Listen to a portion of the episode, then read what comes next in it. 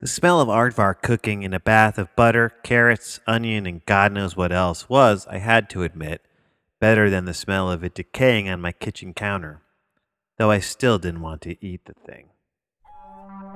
This is Merlin Yardley Smythe speaking, and you're listening to MYS Pace.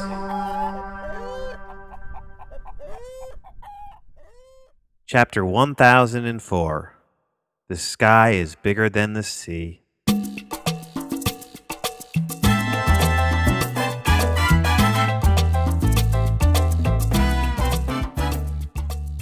I was hell bent on canceling this little impromptu dinner party my wife had arranged, and after breakfast and a long hot shower, I stiffened myself for confrontation.